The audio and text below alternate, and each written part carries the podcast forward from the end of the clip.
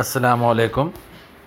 میں Syed Fasih ur-Rahman Shakeel, school assistant government boys high school Sanga Reddy ایک چھوٹی سی کہانی سنیے جس کا عنوان ہے یہ منہ اور مسور کی دال۔ اٹھارہ سو ستاون عیسوی میں مغلیہ سلطنت کے مکمل خاتمے کے بعد مغل دربار شاہی قلعہ اور شاہی محلات سب اجڑ گئے۔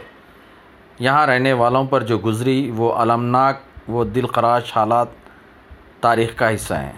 شاہی محلات کے تمام ملازمین بیکار اور بے روزگار ہو کر تلاش معاش کے لیے در بدر بھٹکنے لگے۔ ان میں ایک شاہی بورچی غلام رسول بھی تھا، جو کھانا بنانے کا ماہر اور اپنے فن میں اپنی پہچان رکھتا تھا۔ لیکن دہلی میں کوئی ایسا صاحب ذوق نہیں رہا تھا جو اس کے فن کی قدردانی کرتا اور اسے اپنے ہاں ملازم رکھ لیتا۔ ہر طرف افرا تعریف افراتفری کا عالم تھا اور بقول آخری مغل تاجدار بہادر شاہ ظفر شرفا کی یہ حالت تھی کہ جسے دیکھا حاکم وقت نے کہا، یہ تو قابل دار ہے۔ مرزا غالب بھی تخت دار پر چڑھنے سے بال بال بچے۔ انہوں نے خود اپنے دوست نواب شیفتہ کو بتایا کہ انہیں جب انگریز کرنل کے سامنے پیش کیا گیا تو اس نے سوال کیا، تم کون؟ میں شاعر ہوں۔ مرزا غالب نے جواب دیا، میرا مطلب تم ہندو ہندو یا مسلمان؟ کرنل نے سوال کیا، آدھا مسلمان، آدھا کیوں؟ شراب پی لیتا ہوں لیکن سور کا گوشت نہیں کھاتا۔ مرزا غالب نے نواب شیفتہ کو بتایا میرے اس جواب پر کم بخت کو ہنسی آ گئی اور ہنستے ہنستے اس نے بائیں ہاتھ کے انگوٹے سے اشارہ کر دیا اور میری جان چھوٹ گئی۔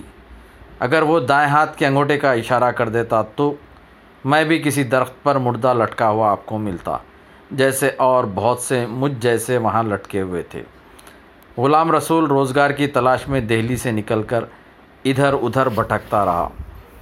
آخر کار پھرتا پھراتا وہ مشرقی پنجاب کے اس قصبے بلاس، بلاسپور جا پہنچا۔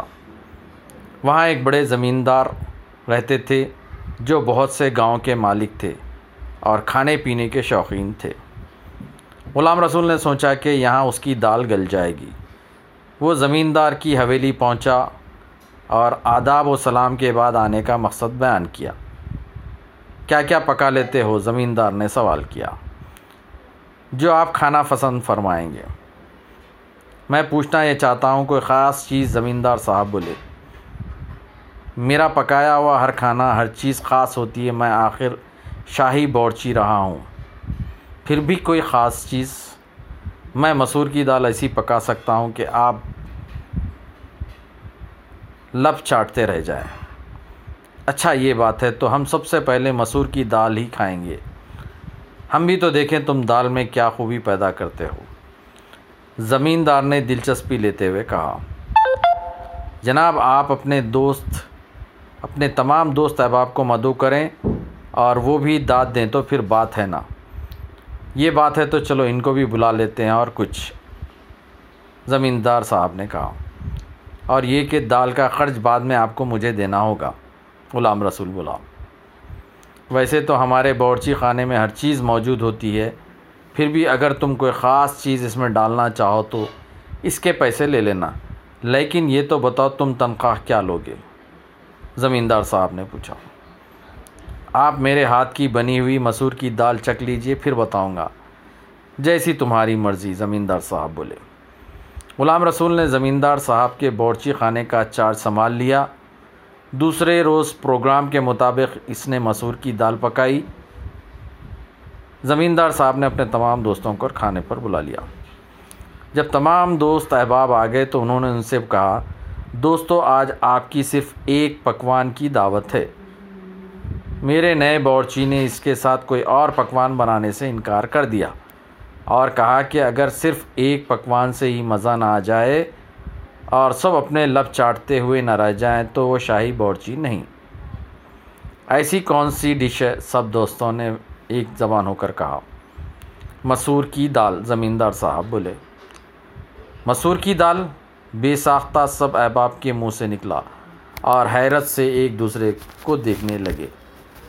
کھانا پیش کیا گیا۔ جو شاہی باورچی نے کہا تھا وہ درست ثابت ہوا۔ تمام مہمان اور زمیندار صاحب بھی انگلیاں چاٹتے رہ گئے۔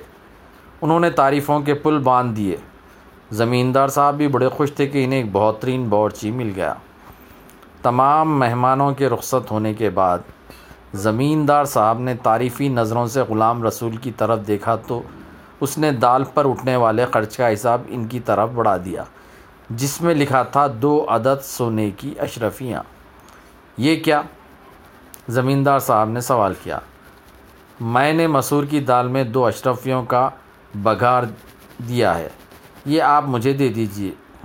غلام رسول بولا۔ اس کا اس کا کیا ثبوت ہے کہ تم نے دو اشرفیوں کا بگار دیا ہے؟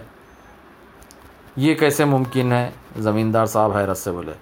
آئیے میرے ساتھ بورچی خانے میں غلام رسول بولا زمیندار صاحب غلام رسول کے ساتھ بورچی خانے میں آئے۔ وہاں چولہے پر سیاہ سیاہ رنگ کی اشرفیاں رکھی تھیں، جن پر مہر اور وزن وغیرہ ابھی تک نمایاں تھے۔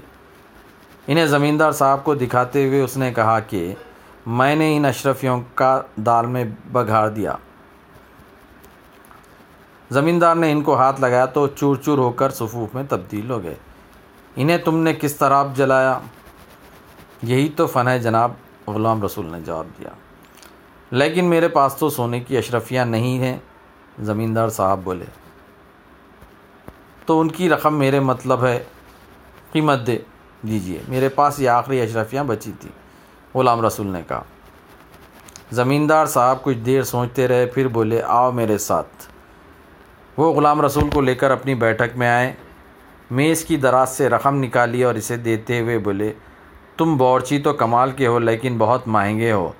میں تمہیں اپنی ملازمت میں نہیں رکھ سکتا۔ غلام رسول نے رقم جیب میں رکھی زمیندار صاحب کو سلام کیا اور یہ کہتے ہوئے رخصت ہو گیا کہ یہ منہ اور مسور کی دال۔